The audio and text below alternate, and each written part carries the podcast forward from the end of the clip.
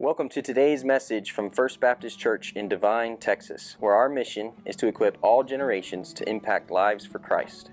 You can find today's message and more information at www.fbcdivine.org.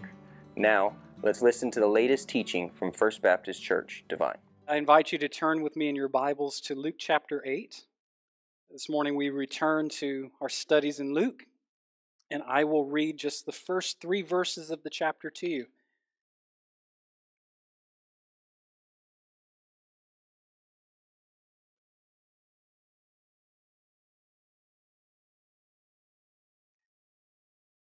Luke chapter 8, beginning in verse 1.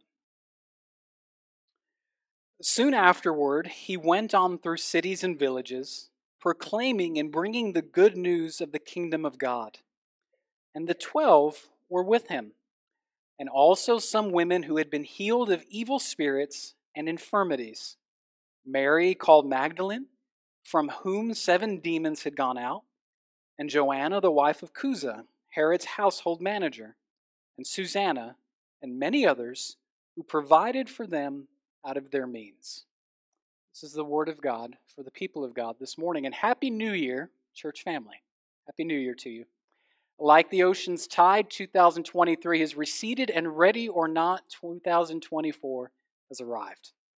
And it's customary for us to mark the start of a new year by both looking back while simultaneously looking forward. We wonder where a year's gone. For that matter, where years have gone. Believe it or not, this is the first message of my 5th year as your pastor. So I'm not only looking back on 2023, these last few weeks I've looked back on 4 years of ministry, of preaching the Word of God, and I find myself hoping that this is not like the story of the 3 men who decided to go out hunting together. One of those was a lawyer, the other was a doctor, and the third was a preacher. And on their hunting trip, they were walking together, and to their surprise, up came upon them the biggest buck that they had each seen. And each of them acted out of instinct. They shouldered their rifles, and they each squeezed their triggers at the same time. And that buck hit the ground like a sack of bricks, and all 3 of them rushed up to see just how big the deer was. To their surprise, the buck only had 1 bullet hole in it, which then started a debate about whose buck it was. And the debate went on for a few minutes, and then all of a sudden upon the scene comes a game warden. And he asked the 3 men just what the problem was. And the doctor told the game warden about their debate, and the game warden assured them that he could take a look at the deer and tell them exactly who shot it. And it wasn't but a few seconds after inspecting the deer that the game warden announced it was the pastor who shot the buck. And the 3 men were surprised that the game warden could surmised this so quickly, and the game warden replied, "Well, it's easy. The bullet went in one ear and right out the other." I don't know if that's true for you, but do not let this message go in one ear and right out the other this morning. You see, one way we approach simultaneously looking back and looking forward in the new year is to come up with what we know as resolutions, or saying it another way, to come up with decisions to either do or to not do something anymore. And of course, you know the popular resolutions that we make. We usually, at this time of the year, and we usually aim to be healthier. We usually aim to do better with our families. We may even decide that we want to improve our relationship with the Lord. And we come up with these resolutions because we desire a better outcome, right? We look back to last year and we remember the jeans that can't fit anymore, and we decide to make it our aim to get back into them. We decide we're going to do something either for or at church. And the thing that I wonder, though, is don't we seem every year to make the same resolutions? Year after year? Have you ever wondered why your ability to bring about your resolutions seem most like a Katy Perry song? It's because you're hot and then you're cold. You're yes and then you're no. You're in and then you're out. You're up and then you're down. In other words, a resolution is just a promise to yourself. And in reality, when the going gets tough, There's not even a second thought that crosses our mind about letting ourselves down. But let me tell you something about the Lord. He doesn't deal in resolutions like how I just described or defined them. He deals in covenants. I want to give you a formal definition for that word. I'm going to put it overhead for you. Covenant is a sacred kinship bond between two parties. I don't know why that's not switching for you guys. Maybe I can get some help upstairs. There we go. Putting this in simpler terms for now with an example, God has made a covenant, or if you will, God has made a promise with you and I as Christians, that when we place our faith in Jesus Christ, He has covenanted that our sins will be forgiven, that we will be made new from the inside out, and that we will live at eternity, for eternity at peace with Him. The Lord has covenanted that through faith we gain a father. He's covenanted through faith we gain a family. See, God has staked His name, or if you like, God has staked His very own reputation on this. So if the Lord doesn't hold up His end of the bargain, He's not just letting Himself down. And God enters into this covenant with all the children that He's adopted into His family through faith. So if you're a Christian this morning, God has promised these things to you as His son, or God has promised these things to you as His daughter. And if you're not a Christian, God is offering you today forgiveness, transformation, a family, peace, and eternity. And He can offer these things, He can promise these things, because He's the triune God who has revealed Himself as three persons in one, Father, Son, and Holy Spirit. Now, I've started our time together in this way because I'm confident of our God, absolutely confident of our God. And I am confident that 2024 holds so much potential for this church. And in order for that potential to be reached, we cannot be in and then out as brothers and sisters. We need to forget resolutions, at least in terms of our commitment to this church and God's kingdom. Our song cannot be summed up as each of us being hot and then cold, or each of us being yes and then no. I believe that God is calling us each to covenant together before the Lord to make progress towards the potential this year holds for our church. The question is, are you willing to covenant? Are you willing to promise? And if everybody said yes right now, I'd let us go and we go get Triple C or something before everybody else in town. But I know that for many, the question out there this morning is, what are the terms of this covenant? I'm glad you asked. I haven't even started preaching. But where I want us to do this morning is to see three aspects to this covenant for our church family in 2024. And what we're going to do is we're going to work through three headings that relate to the gospel that our text communicates. And from there, we're going to extract the aspects of the covenant. So the first heading that we're going to explore is this. The gospel is good news for all. The gospel is good news for all. I don't want to tell you about this good news. I want to tell you about this glorious gospel of which I am called to announce. It's the same gospel that our text tells us that our Lord took in verse 1 through cities and villages, proclaiming and bringing the good news of the kingdom of God. Jesus was preaching the gospel of God's marvelous kingdom. He was announcing that the salvation of God was available to everyone, announcing that God was ready to be sought by people who were not asking for Him, and God is ready to be found by people who did not seek the Lord. My friends, you may be here this morning because you're not necessarily pursuing God. But you need to know right now that it is in God's nature to reveal Himself to people who do not look for Him. And no matter your reason for being here, what our text is opening us to is the goodness of God as a Father. It's announcing to us that how in Jesus, God is revealing Himself in a way that He had yet to do before. This is what the Bible says about the gospel in a summary statement about it. It comes from 1 Corinthians chapter 15. It says this, of the gospel, Christ died for our sins in accordance with the scriptures, and He was buried, and He was raised on the third day. Praise God, right? Yet we live in a society that is constantly searching for sound bites, the 140 characters of a tweet, desiring one-liners and zingers. So please do not read Christ died for our sins and think, well, that's nice. Don't read it like that. Because, my friends, there are 8 billion souls drawing breath this day around the globe, and countless many have actually heard the name of Jesus. And yet they only know the headline. They don't know the story. And as you sit there this morning, there may be many words that you use to describe yourself that you believe are absolutely unique to you. You might describe yourself as tall or short or fat or thin or light or dark or intelligent or athletic or studious or hardworking. And the list might go on. Yet there is only one word that describes you, and only one word that describes the person next to you in the pew, and one word that describes me all the same. Sinner. Each of us, no matter how highly we think of ourselves, is a sinner. I mean, when you go to an interview and the interviewer asks that inevitable open-ended question, tell me about yourself, sinner ain't the first adjective that comes out of the chute, is it?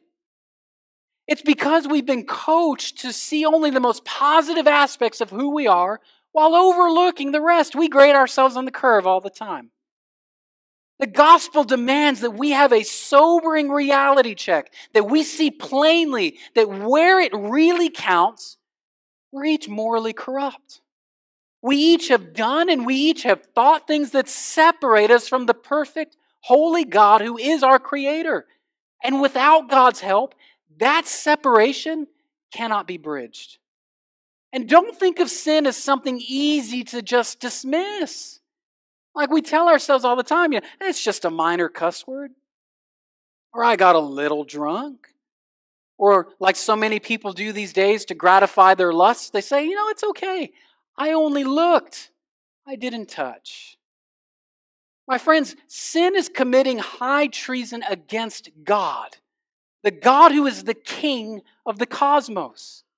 Every sin is high treason, including every little cuss word, including every time you just catch a little buzz, including every time you briefly look upon someone in lust who is not your husband or your wife.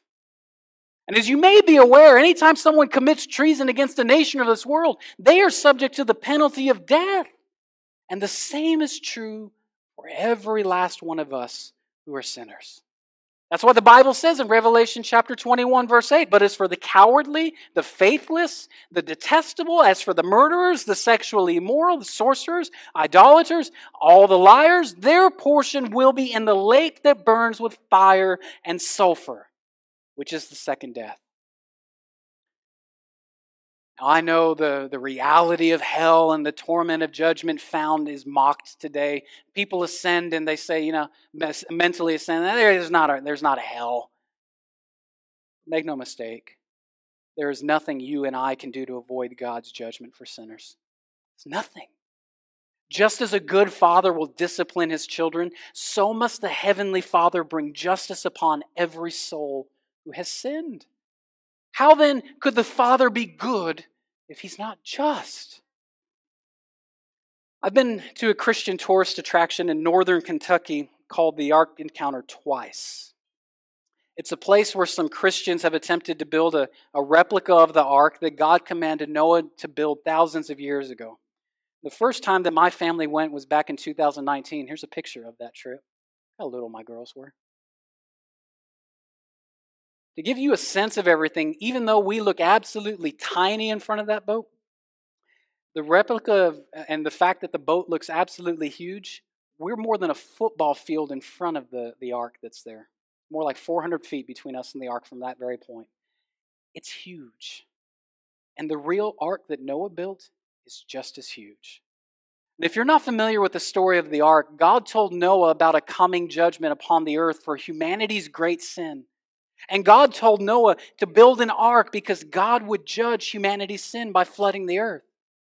Any creatures that were aboard the ark at the time of the flood would be spared. Now, I much appreciated my first visit to the Ark Encounter over my second because I think that they have softened it a touch. They probably softened it to make it more palatable to the masses. But on that first trip, as soon as you made your way up onto the replica ark, there was a section that was intended to simulate what boarding the ark must have been like as the rains began to fall. The lights were flickering. Those lights flickering were simulating the sound of the thunder and the lightning of the hellacious storm outside. There was a deafening sound of torrential rain. And I am a grown man. Not was, I still am. I'm a grown man. And that thing was terrifying for me. My girls were just 8 and 6 at the time. And my youngest, Lily, was just stuck on me. And I will never forget what happened next. Pulled an arm to get attention and asked, "Why are they knocking on the boat, Daddy? Why are they knocking on the boat?" I was confused, and I realized what I hadn't distinguished from the rain and the thunder. Countless hands that were beating on the side of the ark. Innumerable voices shouting, "Let us in! Save us! Let us in! Let us in! Save us!" And Lily says in the midst of her tears, "Daddy, we have to let them in. Why can't they come in? Why can't they come in?" And that afternoon, I got to explain God's justice and God's love to my 6-year-old child. I explained to her that those people outside the ark, they couldn't come on board because they had already rejected God. That God had already revealed His glory to them through creation, and that God's love, God's salvation, was extended them for the decades that it had taken Noah to construct that ark. These people outside beating on the side had decades of opportunities to turn to the Lord and be saved. Does it sound like you this morning? Well, it may not have been a boat that's being built, but how many times have you come to a service like this and heard a message like this? Lily asked, "Well, what about now, Daddy? Is there another storm coming? Well, there's not another flood coming, but the Lord Himself is coming. And when He does, He will come to judge the wicked and the righteous. And those who are not found in Christ, meaning that they have rejected Jesus, they will be cast into the lake of fire."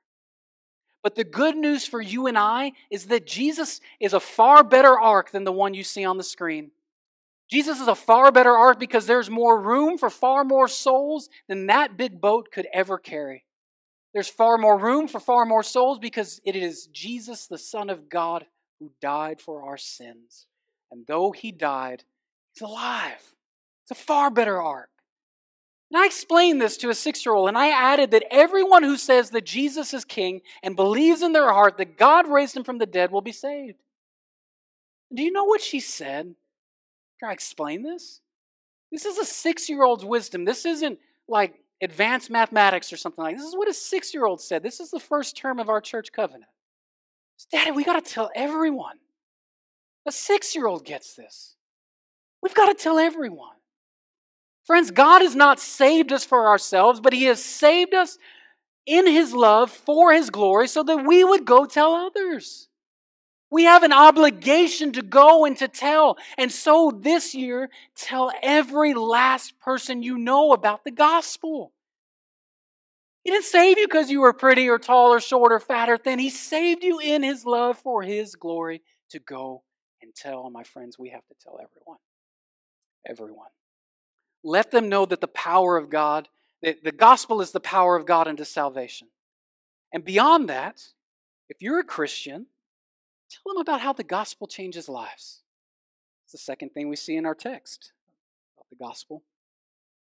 Our text tells us that Jesus was out proclaiming this gospel and then brings to our attention, beginning at the end of verse 1, that the 12 were with Him and also some women who had been healed of evil spirits and infirmities, women named Mary, from whom 7 demons had gone out, a woman named Joanna and Susanna, and many others.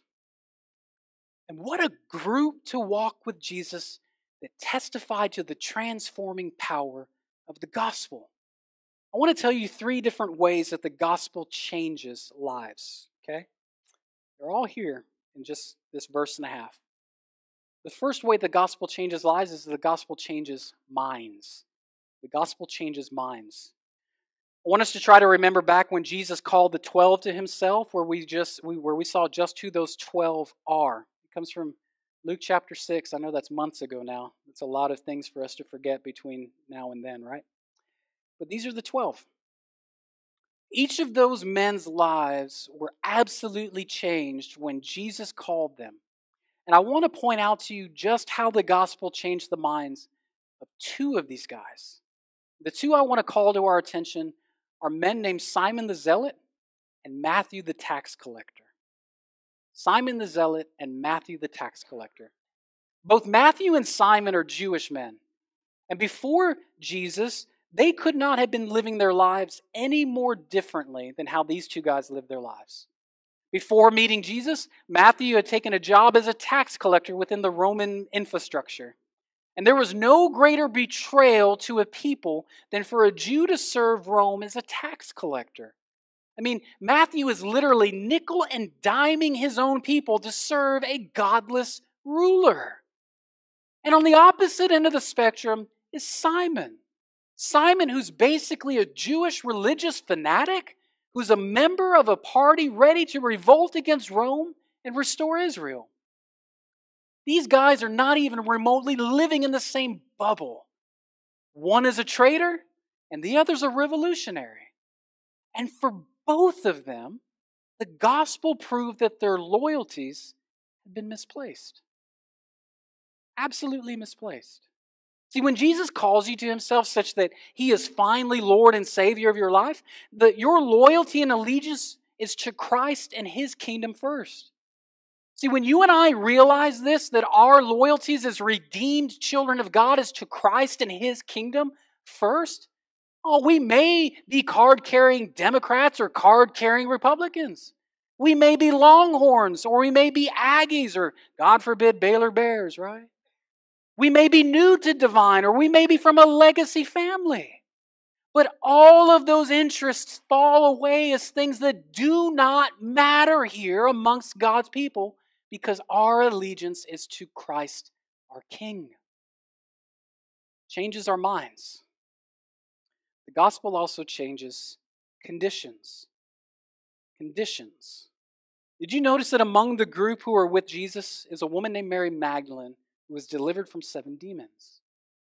Now, I know we are so advanced in our thoughts, so scientific, so factual, that we can measure and evaluate and know everything, right? And so our thinking today about demon possession, it's difficult for us to comprehend. It's just a story in the Bible, right? So scientific. Well, I want to tell you about a person named Sam, a man who was a 40-something father of 2, who was making a living in Christian publishing. Sam's a Christian publisher, father of 2. Sam had never been to jail. He'd never been on the streets. Otherwise, you'd define him as a good guy. The only thing about Sam is that he let a nightly beer turn into 2. And that 2 beer a night thing turned into a 6-pack a night thing, which turned into a case a day thing, which turned into him hiding mini bottles in his bathroom. And soon enough, every moment in his life revolved around trying to sneak away and grab a drink. And a story like Sam's opens us to the mind of someone possessed by alcoholism. Sam did make his way to rehab, and as he progressed into the recovery phases, Sam struggled to realize God's presence amid his alcoholism until he arrived at this truth. The truth is this. Substance abuse is a physical manifestation of sin's control and possession of someone. I'll say it again. Substance abuse is a physical manifestation of sin's control and possession of someone. And everyone, as it turns out, is an addict. Everyone. And my friends, if you repent and you believe, Jesus will begin the work of delivering you from the sin that possesses you today. It can be instant deliverance. It may be a lifetime's worth of effort in deliverance. But be assured, Jesus will not leave you the same way he finds you. He will not. Changes minds, conditions. Finally, the third thing I want you to see is that it changes situations. And this is a really important detail that I hope we don't miss out on. And I want us to notice the fact that Luke makes mention of many women who were disciples with Jesus. And you need to know how just incredible this is for Luke to record. I mean, in the time that Jesus is on earth, women are second-class citizens. It doesn't matter if we're talking about Jewish women. It doesn't matter if we're talking about Roman women either. Society was structured so that men had absolute power. A Jewish teacher like Jesus would have men exclusively walking with him. And yet, here among those walking with Jesus are many women. It's in the Bible that we find in Galatians chapter 3, verse 28, that there's neither Jew nor Greek, there's neither slave nor free, there's no male and female, for you are all one in Christ Jesus. And friends, this is good news for us as citizens of Christ's kingdom. Because if we have been called unto Christ, there is no second-class citizen amongst us. There are no second-class citizens in the kingdom of Jesus Christ. Young and old, male and female, every shade of skin color, nothing, and I mean nothing, makes us superior to one another. And this brings us all to the second condition that's laid before us. We are going to tell everybody, and we celebrate when souls have been forgiven and lives transformed. That's what we celebrate. I want to make clear what this calls for us here.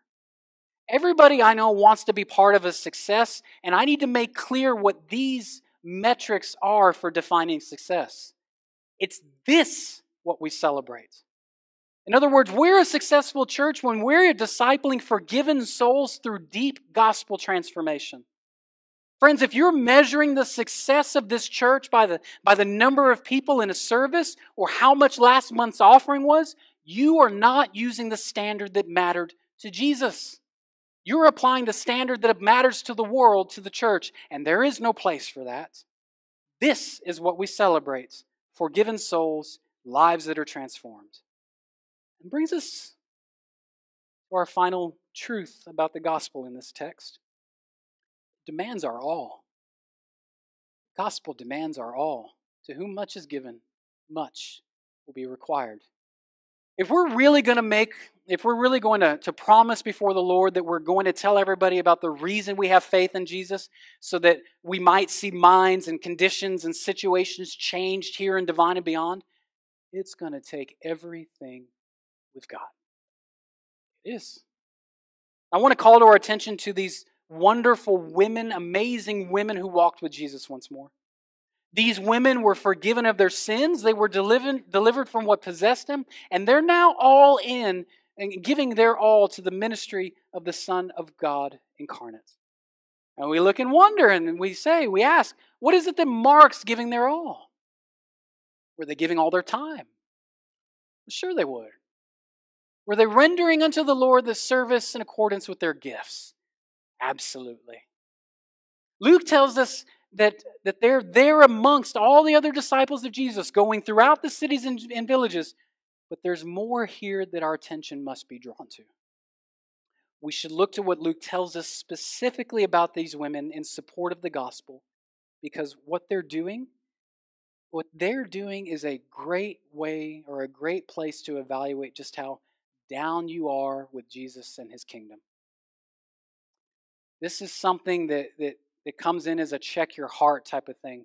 And it comes right at the end of verse 3, where it says that they, speaking of the women, provided for them out of their means. In other words, these women were those who supported the ministry of Jesus financially. Just so you're aware, the ministry of Jesus was not funded by a central fund that came from other groups in this day. For Jesus and his disciples to carry the gospel between cities and villages, the money that made that possible was provided for by those who were members of his group. The funding for this gospel ministry didn't come from outside that would have sought to influence how the gospel was going to be proclaimed. And that's exactly how things work here in this church. As Baptists, we are a church that is independent from any external influence. Meaning we don't accept monies from government sources. We're not like Other denominations like Catholics or Methodists who receive money from a central pot so that people with funny hats or colorful robes can tell us how to preach the gospel by controlling the purse strings. I mean, last year someone even asked me if I or this church got commissioned for every person we baptized. I wish, but that's not how things work here. Every bit of ministry that we're able to accomplish comes solely from those of you who provide out of your means. I often compare giving money to kingdom work like lifting weights. We've had a number of our students compete at state in powerlifting across the schools represented in our congregation over these last few years. Praise God for that. Many of our students have, just like we're looking forward to Seth DeLeon here, bringing back some gold to Divine in a few months. No pressure, by the way. Seth told me he's bench pressing 345 pounds right now. 345 pounds. You know how he got to benching that much? Well, somewhere along the way in his past, he started lifting the bare minimum, started lifting the bar. And then with time, he found that he could carry more and more as he added a 5-pound plate or a 10-pound plate or a 45-pound plate and so on, right? And that's the way giving works with Jesus things. And for some of you, what you need to hear this morning is that the work of Jesus needs you to start contributing. Time to pick up the bar. And for others of you, what you need to hear this morning is that it's time to increase. It's time to add some resistance. It's time to be surprised by how much you can actually give. And if you're wondering what to give or where to give to, there are two primary areas to give towards this year. The first is to the ministry of this church itself. We have an approved annual budget for doing kingdom work through this church that's just over $700,000.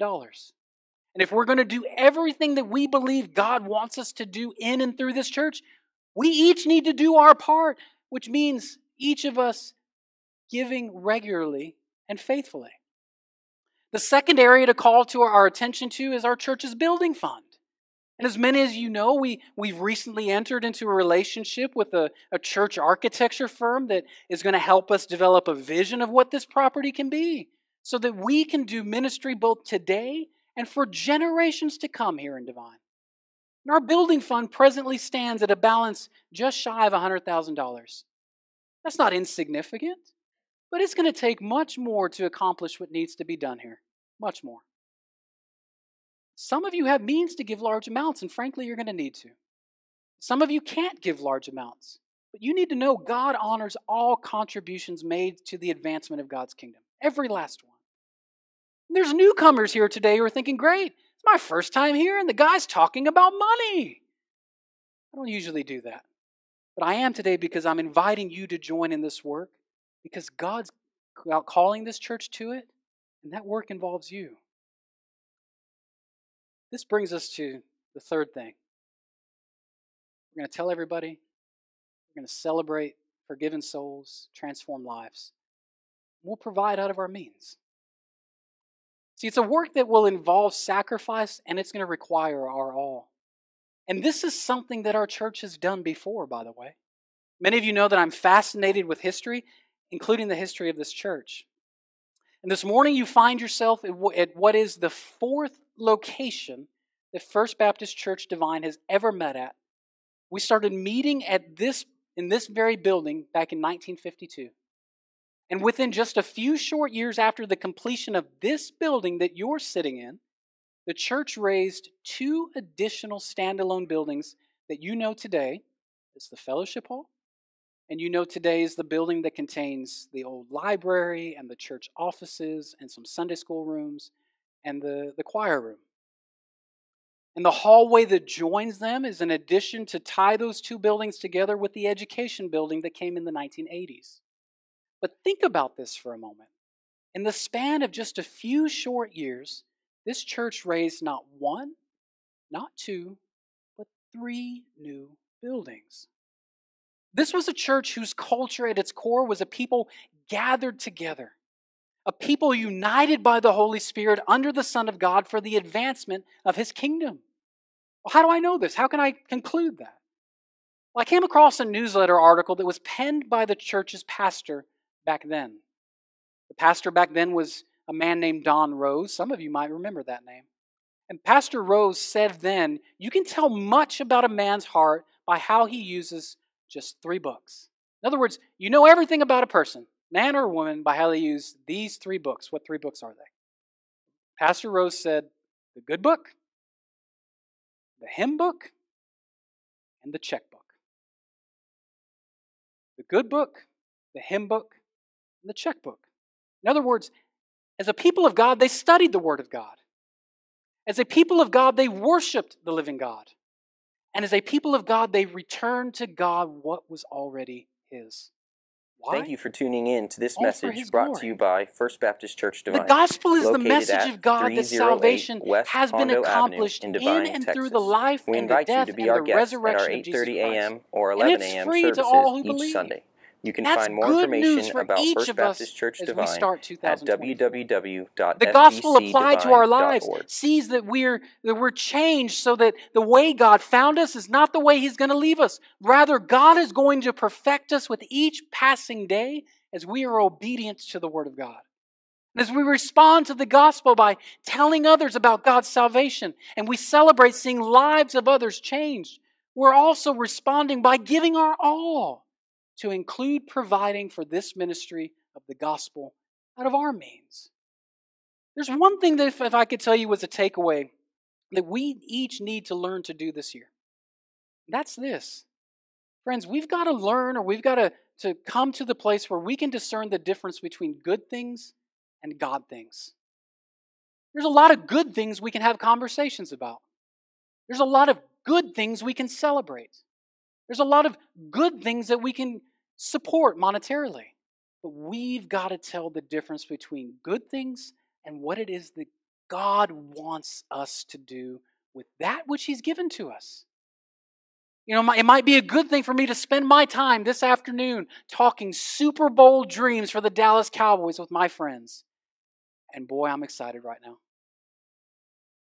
But it is of God to invite people around my supper table to tell them about Jesus Christ. It might be a good thing for me to rejoice at my alma mater's first bowl win. My UTSA Roadrunners won their first bowl game last month. But it is of God when we celebrate the work of the Holy Spirit in the life of a brother like Joe Martinez, who God is delivering from addiction. He told this church about it 5 or 6 years ago. He's even been singing in our choir lately. That's what we celebrate. It might be a good thing for me to give to any number of things, but there is no greater cause to give towards than that of the mission of God that is accomplished in and through the local church, like First Baptist Divine.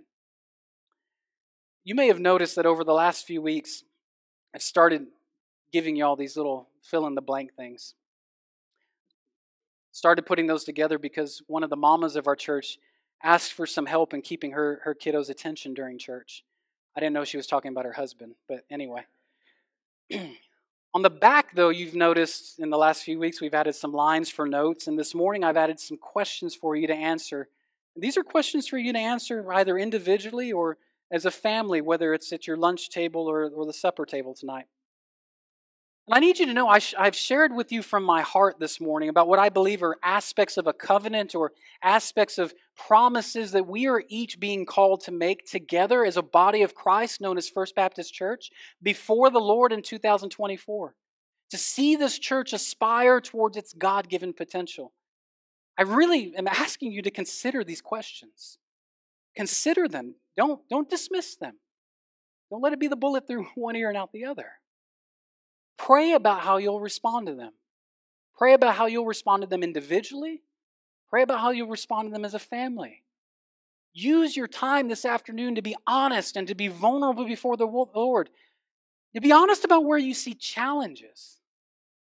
And where you see those challenges, turn those to prayers that you journal. I'd suggest you go find yourself a really nice leather-bound journal. And on the front half, like literally mark half of it and mark that area for prayer. And on the second half, mark it for answered prayer. And these things that you identify as challenges to these questions, record those things as prayers right now. And then in time, you'll be able to come back because we serve a faithful God and see how he answered those prayers time after time. Continue to return to that journal of prayer, and don't be surprised when God has moved what you thought were mountains when it comes to emboldening you to share your faith. Don't be surprised when God gives you eyes to see and celebrate the work of the Spirit in the lives of others. Don't be surprised when God moves you to financially support the ministry of the church. Let's start by learning how to ask God to show us the difference between good things and God things. Can we promise that to each other? Can we hold each other accountable to that? I think the Lord would have us do that. Thank you for tuning in to this message brought to you by First Baptist Church Divine, located at 308 West Hondo Avenue in Divine, Texas. We invite you to be our guest at our 8:30 a.m. or 11 a.m. services each Sunday. You can find more information about First Baptist Church Divine at www.fbcdivine.org, where our mission is to equip all generations to impact lives for Christ. Until next time, may God bless you and keep you.